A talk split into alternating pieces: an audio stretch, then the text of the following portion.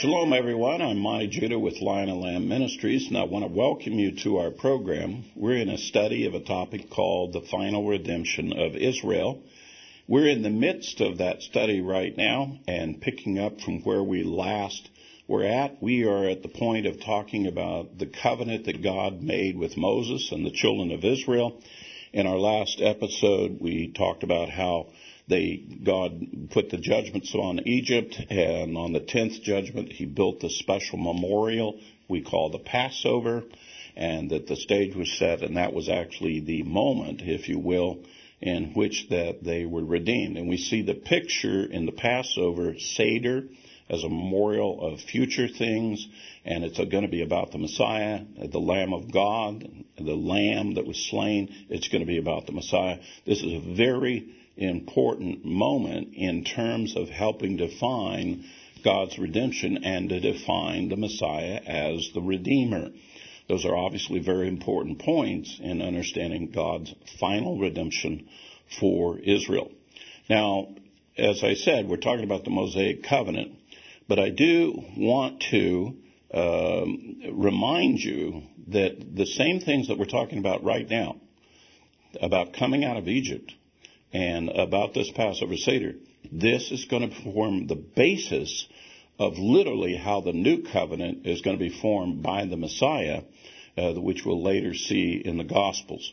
And so, reviewing very quickly, we've seen the covenant with Adam, the covenant with Noah, uh, the covenant with Abraham, Isaac, and Jacob, the covenant with Moses, and now this is actually projecting into the new covenant the point that I want to make here very simply is there is no plan here at all on God's part of coming up with a covenant that then essentially replaces all the previous covenants. In other words, he's not going to come to a point where he's going to make an agreement with man. Well, the other agreement didn't work out so good, so we'll make a new agreement and we'll replace those others. That is not the language. That is not the intent.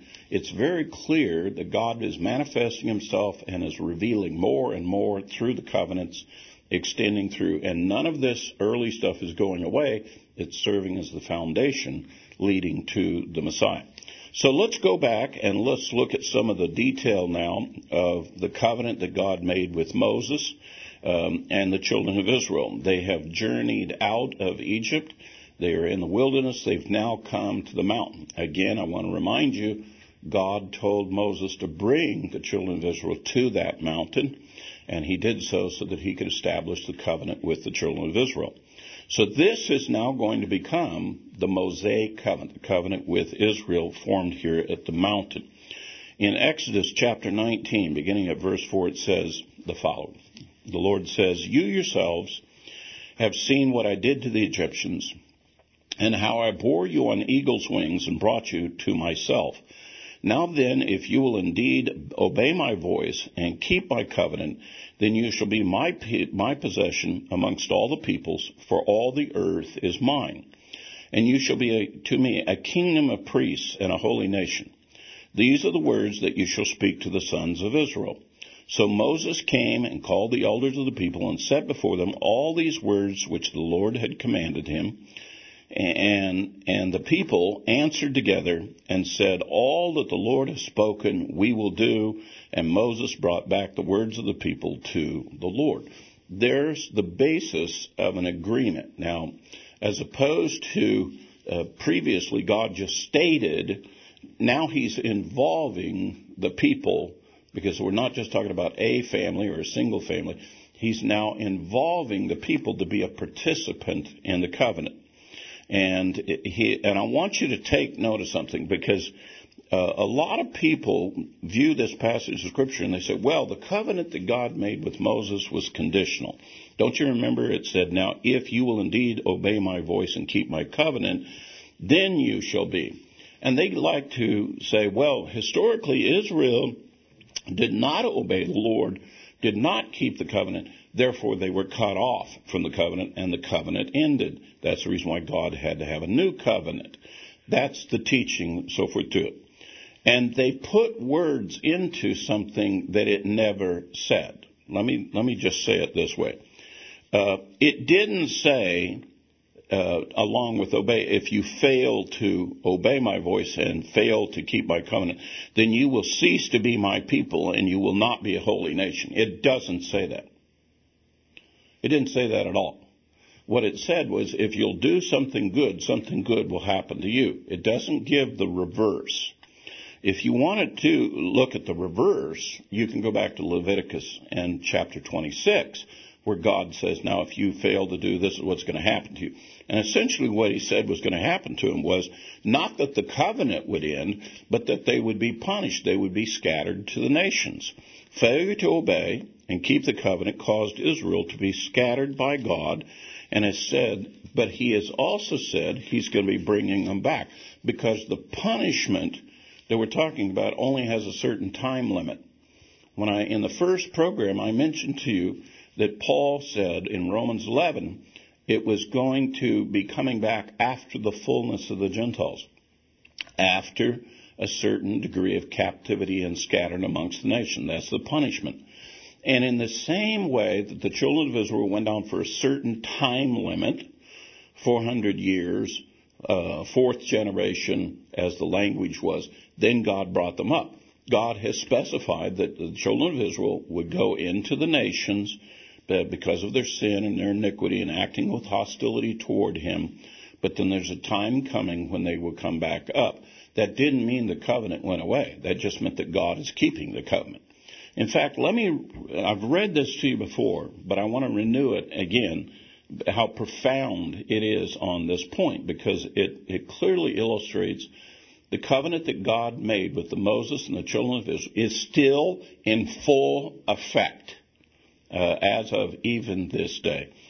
If I take you back, to, please, again to Leviticus chapter 26, after talking about all of the potential punishments that would come upon Israel for failure to obey, at verse 40, he shifts gears and he talks about the return. And here's what he says Leviticus 26, verse 40. If they confess their iniquity and the iniquity of their forefathers in their unfaithfulness which they've committed against me, and also in their acting with hostility against me, I was also acting with hostility against them to bring them into the land of their enemies, or if their uncircumcised heart becomes humbled, so that they may make amends for their iniquity, then I will remember the covenant with Jacob, and I will remember my covenant with Isaac, and my covenant with Abraham as well, and I will remember the land. Why wouldn't he just be remembering the Mosaic covenant? Because the basis of the Mosaic covenant is based on the covenant with Abraham, Isaac, and Jacob. And you, and if you challenge the Mosaic covenant, you have to go back and challenge the Abrahamic covenant. Uh, if you're going to challenge that covenant, you've got to go back and challenge the covenants that God made with all of mankind. In other words, you're saying that God doesn't keep covenant, doesn't keep agreement, whereas He's saying He does. And He'll remember all the way back to Abraham, Isaac, and Jacob to remember to do good to the descendants of Abraham. Um, he goes on to say, continuing here in Leviticus 26, For the land will be abandoned by them and will make up for its Sabbath, which while it is made desolate without them. That certainly happened you and I are witnesses to the history of the world, how the children of Israel were cast out of the land, and the land literally was made desolate uh, without them living there. They, meanwhile, will be making amends for their iniquity because they rejected my ordinances and their soul abhorred my statutes. And that is true. The children of Israel refused to obey the Lord. They've been in the nations um, and and and this is what has happened to them. Yet, in spite of this, when they are in the land of their enemies, I will not reject them, nor will I abhor them so as to destroy them, breaking my covenant with them, for I am the Lord their God. Any person who stands up and says, well, God ended the covenant with Israel when the Messiah came because Israel sinned and so forth, has not read these words and is basically saying God is not speaking the truth here. God is saying, I don't care what they do. I will not reject them. I will fulfill my promises I made to their fathers. All they have to do is repent, uh, become obedient again, I will receive them back. I will bring them back and fulfill the promises I made to their fathers for them to live in the land.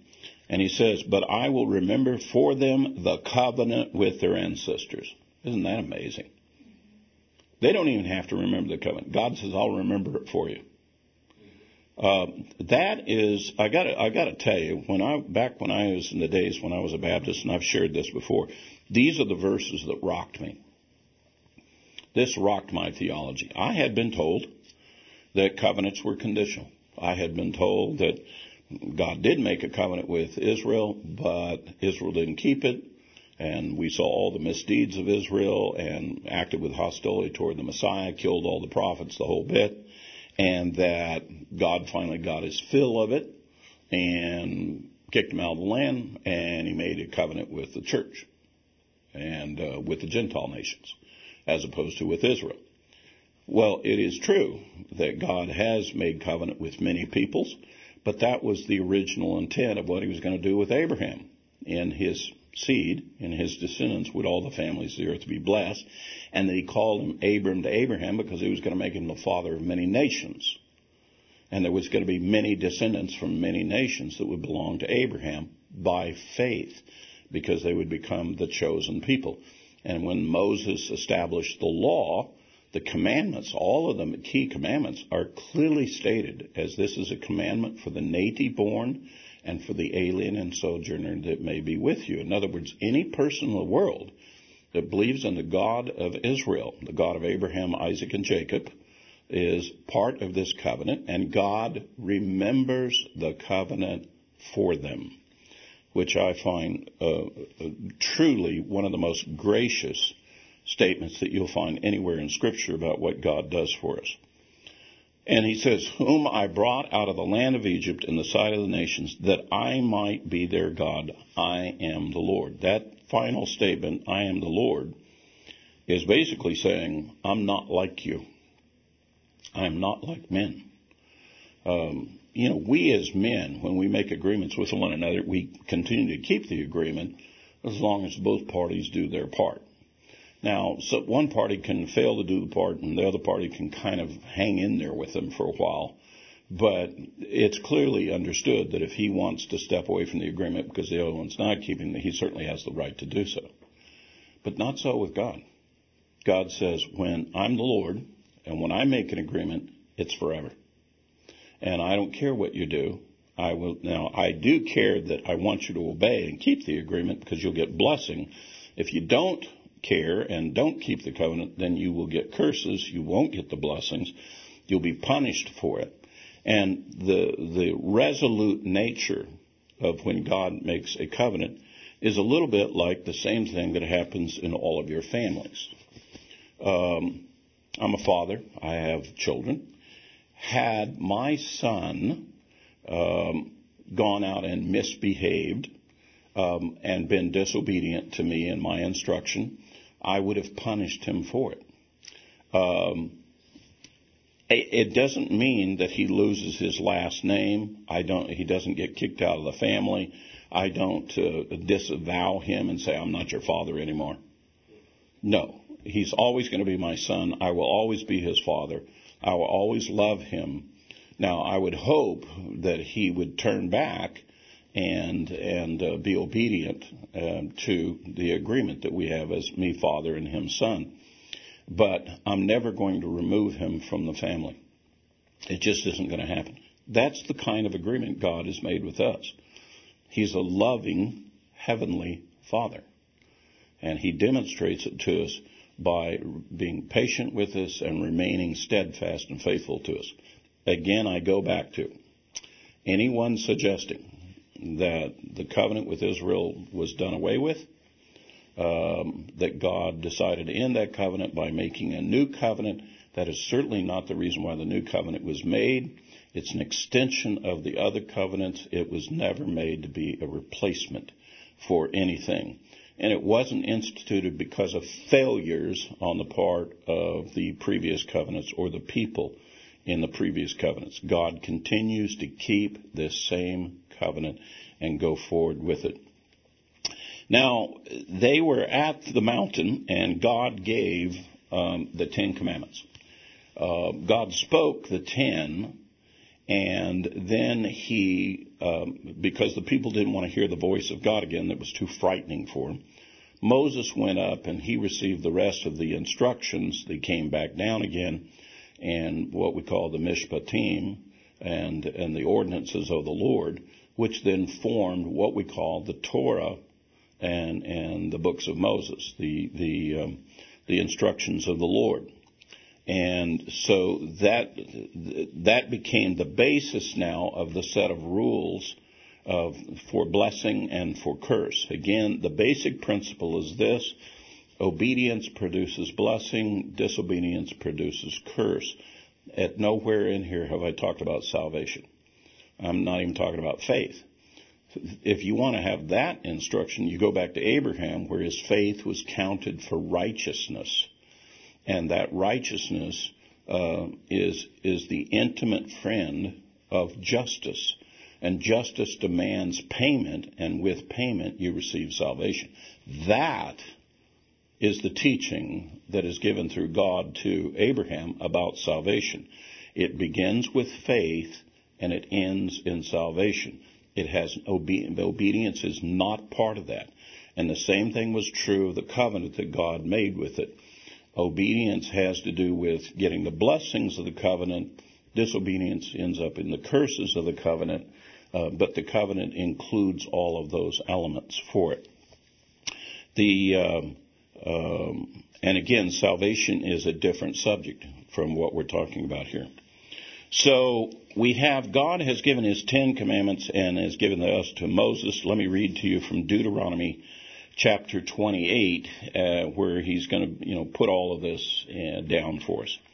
Now it shall be, if you diligently obey the Lord your God, being careful to do all his commandments which I command you today, the Lord your God will set you high above all the nations of the earth, and all these blessings will come upon you and overtake you if you obey the Lord your God. That was the premise. That was the understanding of establishing the laws and the commandments of the Lord. And, and blessings and curses still exist to this day. Uh, at no time did the Messiah ever come and say, hey, the blessings don't exist anymore and the curses don't exist anymore. You can go ahead and just do whatever you want. You have the grace of God and you can go and sin and you just don't have to worry about sin anymore. Baloney uh, you do have to worry about sin because that's the basis of blessings and curses. And even though you might be saved, you are still going to suffer the consequences of your actions, just like the children of Israel did. And the same thing is true even for this day. Now, he explains all these blessings in chapter 28. He reviews the covenant. Here's the blessings. Here's what happens if you disobey the Lord. And here's how he sums it up when he is giving um, this covenant to them. In Deuteronomy chapter 29 and beginning at verse 1, here's what it says. These are the words of the covenant which the Lord commanded Moses to make with the sons of Israel in the land of Moab, besides the covenant which he made with them at Horeb. In other words, at Horeb was Mount Sinai. In Moab is they're just getting ready to cross over into the land.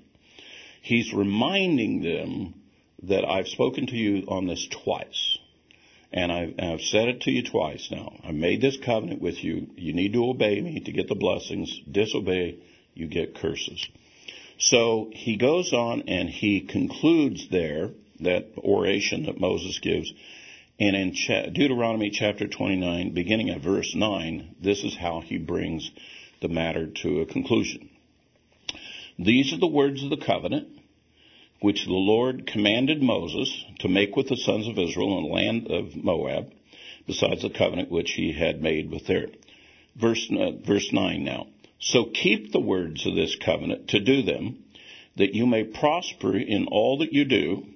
You stand today all of you before the Lord your God, your chiefs, your tribes, your elders, your officers, even all the men of Israel, your little ones, your wives, and the alien who is within your camps. You notice the covenant includes aliens that are not all native born? Anyone who believes in the God of Israel is part of this covenant.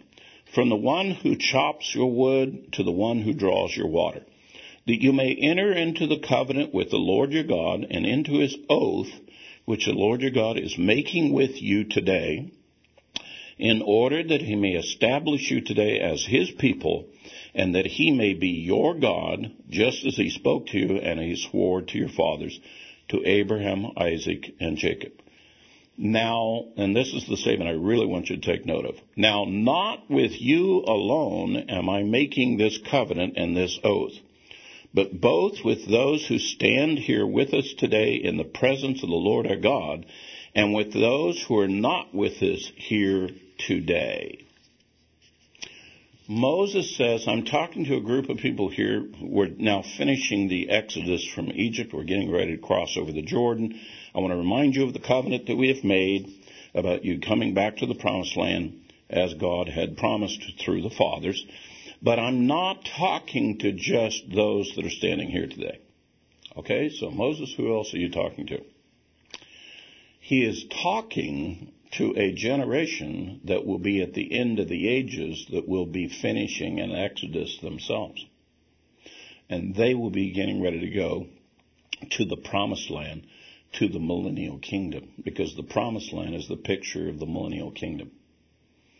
And the redemption that we're talking about, the final redemption, as we see the story of redemption played out with the Egyptian Exodus, we're going to see even the greater redemption, the final redemption being played out with the final generation.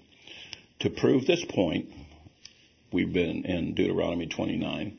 Let me take you right to the very next chapter, Deuteronomy chapter 30, and this is who Moses was speaking to that wasn't standing there that day. Deuteronomy 30, verse 1. So it shall be when all these things have come upon you, the blessing and the curse, which I've set before you, and you call them to mind in all the nations where the Lord your God has banished you. Stop. Time out. Wait a minute. The generation that he was talking to was getting ready to cross into the Jordan into the promised land for the first time.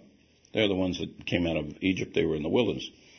We know historically there have been many generations since then. Israel was in the land for a while, all the history of Israel, and then ultimately they were kicked out of the land. They were scattered in the nations, and here you and I are today giving testimony to believing in the God of Israel. And we're recalling to mind this story of redemption. And he's now, Moses is talking to you and me. And he's saying, when you think of these things, when you, when you come and you study the final redemption, you're going to find out that you're part of this great plan. You're part of this final redemption. It's intended for you at the end of the ages. You're, it's, it's after Israel's in the land a while. It's after they've been scattered, and we're still scattered. We're still in the nations, and here is Moses describing to us where we're at right now today, and here's what he's saying to us. He says, And you call it to mind in all the nations where the Lord your God has banished you, and you return to the Lord your God, and obey him with all of your heart and soul, according to all that I command you today, you and your sons, then the Lord your God will restore you from captivity and have compassion on you and will gather you again from all the peoples where the Lord your God has scattered you. Let me make a very, very profound statement for you. Uh, God gave these commandments to us and um, He laid it out here. Here's the blessings, here's the curses, and so forth. Did God do anything to help us maybe to keep those better, to enable us to keep them so that we could get the blessings? The answer is yes, He did. He sent a Messiah to us who taught us the commandments, who taught us how to keep them from the heart, not just physically doing things. He gave us the Holy Spirit that would lead us into all truth and instruction. we should be keeping the commandments even far better than our ancestors have done. God has come to us through the work of the Messiah and the giving of the Holy Spirit to enable us to obey the Lord. Unless we've been taught that the Messiah came and the giving of the Holy Spirit was so that we don't have to obey the Lord. That obviously would be the opposite teaching of what God said because God does want us to obey, return to Him, and He does want to bring us back from the nations and take us to the promised land. Now, some uh, of my brethren like to think this is just a fanciful, metaphoric story and that we're not really physically going to go there. In fact, some even go to the points of, no, no, the way everything works, you, you die in the Messiah and you just go to heaven. Only the Bible doesn't teach that. Never has. That's a super simplistic way of dismissing all that the Lord has said here. And I would caution you from doing that because um, the Lord has been very emphatic about these statements, and He has said very emphatically, "I am the Lord," meaning do what I say and don't don't put other words in my mouth. Moses warned us about not adding to or taking away. Even the New Testament warns us of that same thing. And yet, it seems that that's what has happened even to us.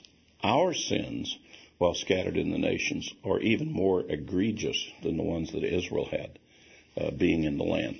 If they were punished by kicking them into the uh, nations, uh, what is what is our punishment for us here?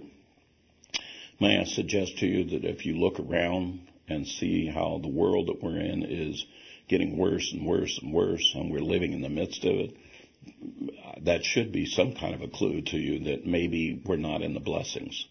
Maybe that we, we, sh- we should be seeking the blessings of the Lord uh, from that. All right, so God makes this covenant with Moses and the children of Israel. And there are provisions in the covenant that speak all the way to the future, all the way to this present generation that's scattered in the nations.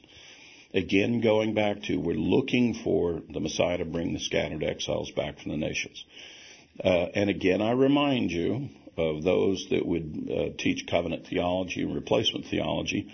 You have to defy these words because it's very clear that Moses spoke into the future of our present day as though the covenant was in effect, the blessings and curses are still in effect, and the covenant is still being remembered by the Lord. So that's clearly showing the covenant God made with Moses is doing so. All right, so we have another covenant that we need to address, and this one, if you thought that covenant was huge and important, maybe you've never heard about the Davidic covenant, the covenant that God made with David. It is even just as profound. And this is an area of study that a lot of Christians are not familiar with, but is extremely important to us, particularly in understanding the Messiah and how it leads into the new covenant for it. Uh, as you know, the story that as the children of Israel were in the land, and there for a extended period of time, there was the time of the judges. The tribes had their individual lands, and God would raise up a judge uh, every once in a while to kind of guide the people and the nations and try to keep them online. The final judge was also a prophet. It was Samuel. And at that particular time, the people, the people of Israel had looked around at the other nations around them and they all had kings. And they decided that rather than the way God had been doing things with judges and uh, that, that had been over the various tribes at different times, that they wanted to be like the other nations. They wanted to have a king. So Samuel was in the position of having to quote kind of negotiate with Israel uh, over this business of a king. And as a result, uh, God allowed Israel to have a king, and the first king he gave to him was was um, Saul, and this was a king that kind of the people chose. Um, and Saul was a big, healthy-looking fella, um, head and shoulders over other men, so he looked like a king. That's what they wanted. They wanted something that looked like a king as opposed to really a king of the heart or a king by the Lord. Uh, God's intention was that he would be the king. for the people. Um, he would be the government. Uh, but they didn't want to go along with that. They wanted to be like the other nations, and so they uh, ultimately asked for it. Well, as I said, through Samuel the prophet, uh, this came about. Saul became king, and they prospered to a little extent, but not real well. It didn't solve all their problems whatsoever. And the day finally came when Samuel had decided that uh, that God is going to establish a king for them, and it would be King David. It would be the youngest son of Jesse, and he was going to establish something very profound with him being king.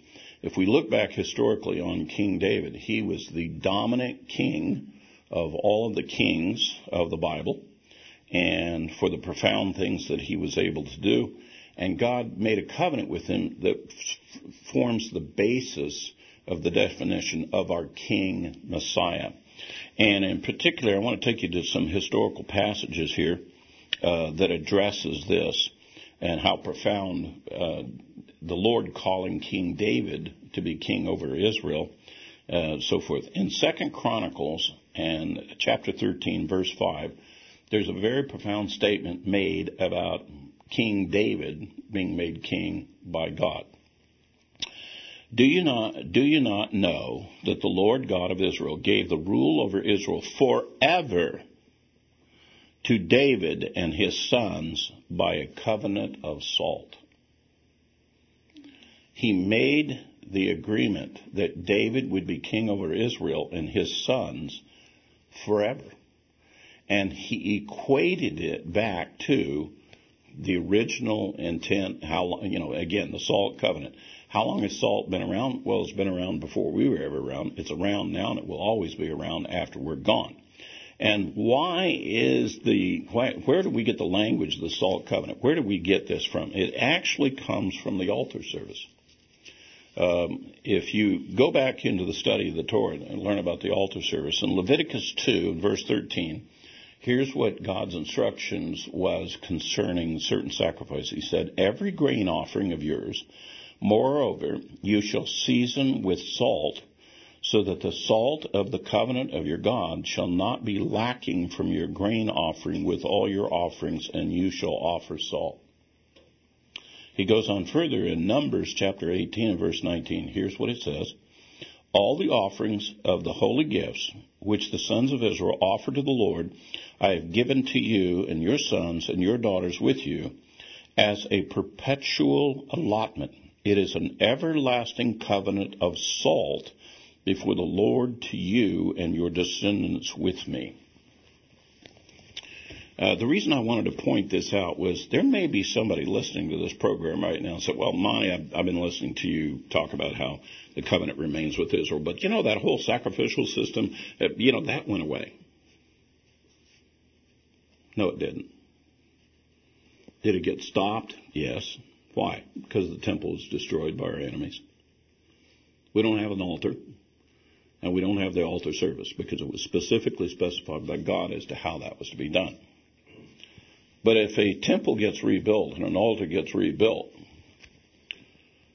God's commandments concerning sacrifices are still in effect every bit as much as he remembers the covenant because he equates the salt covenant as originating from every gift and altar that is made to his altar. The altar is not just a place where we bring an animal sacrifice. It's the table of God. The altar is where a man comes to do business with God. You want to do business with me? Come to the altar. And by the way, when you come to my table, bring something with you. I have certain things on my table, but you bring some you can join in with me. On his table, he has the daily sacrifice, he has the, uh, the, the libation, and he has the meal offering. He has bread, he has wine, and he has meat on his table. He said, Do You want to bring something? Add in. Bring your whole burnt offering, bring your whatever offering you want to bring. Let's do business at my table. And then he says, This is my table forever. In fact, it goes even further. The Lord says that the altar is constructed from the stones that only He has made. He specifically instructs in His covenant. He says that You will not take a piece of metal and hewn any stone in my altar. You will use only stones that I've made. You'll put them together. You'll encase them. You'll make my table uh, for it. That's where you bring your gifts and sacrifices before me. That's my table. It's not hereby because of a man. And then he says, by the way, any sacrifice you put up on there, sprinkle it with salt. The salt is to remind you that when I make an agreement with you, it's forever. It lasts even longer than salt does. So it's called the salt covenant. Now, I point that out to you because no, never before had there been such emphasis like this being put on any of the other covenants, but on King David it is. Talk about getting personal.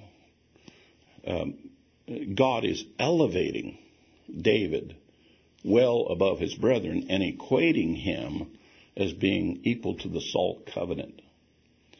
And it's to his descendants. So the basis is now formed that not like Abraham and his descendants, something is being formed about King David. From him shall come the Son of God. From him shall come Messiah King. He will be the son of David. And that's the one who will rule on that throne forever and ever. Uh, that's the definition given to his kingship. No other king in the world has ever been given such a definition. No other earthly man has ever been given such an honor as this has said to do this. Now let's let me remind you about a couple of things about David because he really stands out in the biblical story for us.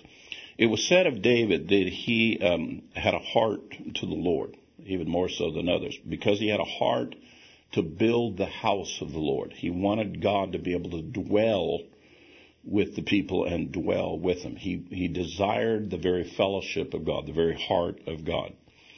And the Son of God is specifically to rule on his throne from that house. That the Messiah will, in, in the case of David, he selected Jerusalem. He bought the threshing floor of Ornan the Jebusite where, where the altar was built, where the temple was built, that is now going to become the house of the Messiah King in the kingdom. Um, the place when we go to worship the Lord in the Messianic kingdom is going to be the place that David established. That's how powerful he is in the in the prophetic picture of what we're looking at here. Now, here's what the prophet um, Jeremiah he had something to say about the new covenant prophecy, but it's going to tie back to David. Again, let me tell you that there are things from this uh, covenant with David that extend into the new covenant. Let me take you uh, to the book of Jeremiah, uh, chapter 33 and verse 17. Beginning there, I'm going to read through verse 22. It says this. For thus says the Lord, David shall never lack a man to sit on the throne of the house of Israel now, we heard that before. He has the salt covenant. He's a king forever over Israel and his sons as kings. And then he adds these words, and the Levitical priest shall never lack a man before me to offer burnt offerings. Can I just tell you to stop right there for a moment because, you know, the covenant theology, the people that talk about the replacement, they claim the Levite priests are no more and sacrifices are no more. If you believe that David is the symbol of the King Messiah forever, well, he just equated David as King Messiah, King forever over Israel, and he said the Levitical priests are right there with him, serving before him. They don't go away. And it goes on to say, let me repeat that statement, and the Levitical priest shall never lack a man before me to offer burnt offerings, to burn grain offerings, and to prepare sacrifices continually. The word of the Lord came to Jeremiah saying, Thus says the Lord, if you can break my covenant for the day and my covenant for the night, so that day and night will not be at their appointed time, then my covenant may also be broken with David my servant, so that he will not have a son to reign on his throne, and with Levitical priests, my ministers. Let me tell you what he just said. If somehow you can stop the earth from rotating so that there's day and night, if you can get it to stop so there's just light on one side of the earth and night on the other, and there's not the rotation of day and night, if you can get that to, then yes, you can say that my covenant with David to be king for all where all Israel is and, and the Levitical priests serving before him, you can say they go away. Now, again, going back to some of my new covenant brethren who teach that, hey, that covenant went away. The old covenant went away. It was replaced by the new covenant. I don't recall any time in history since the days of the prophet Jeremiah that the earth ever stopped rotating. It has continued to rotate since those days. And by the way, right now, it's my anticipation that there's going to be a tomorrow. There's going to be night tonight and a day tomorrow because the earth will continue to rotate. And God has said, if you could get that to stop, which by the way you can't, if you could get that to stop, then you could go around and say that my covenant with David and my covenant with the Levite priest don't exist anymore. Obviously, they do exist, and they remain. I want you to note that the uh, king here, um, King David in this case, it was soundly put into this position. Because the reason why it's so solidly put here is because it's the forerunner of the Messiah. The Messiah is to be the son of David. And it's really truly fulfilled in the son of David who controls eternity. He controls the forever and ever that comes from it. Um, he goes on to say further here, verse 22, as the host of the heavens can be, uh, as the host of heaven cannot be counted, and the sand of the sea cannot be measured, so I will multiply the descendants of David my servant and the Levites who minister to me. There will always be those that can step up and to do it. God established it. Now, what is the sign of the covenant God made with David? Day and night. Just like the bow in the sky is um, the sign of the covenant God made with Noah. So what's the sign of the covenant with uh, with regard to David? Day and night. And with the Levitical priest serving for him. He's the one who gathered the materials for the altar and the temple. He's the one that wanted to see the house of God established. It was his son, the son of David, actually builds the house. And he's saying that that stuff is forever. Forever.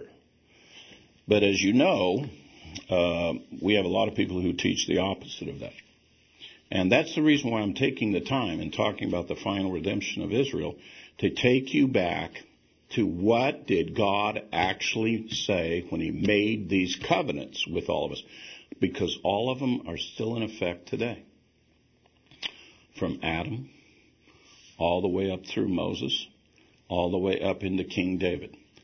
Now, that's all the time we have for today for this program. When we come back, we're going to jump right back into the subject. I'm sure that you're going to enjoy what else we have to say about this subject. So, shalom, everyone. We'll see you in the next program.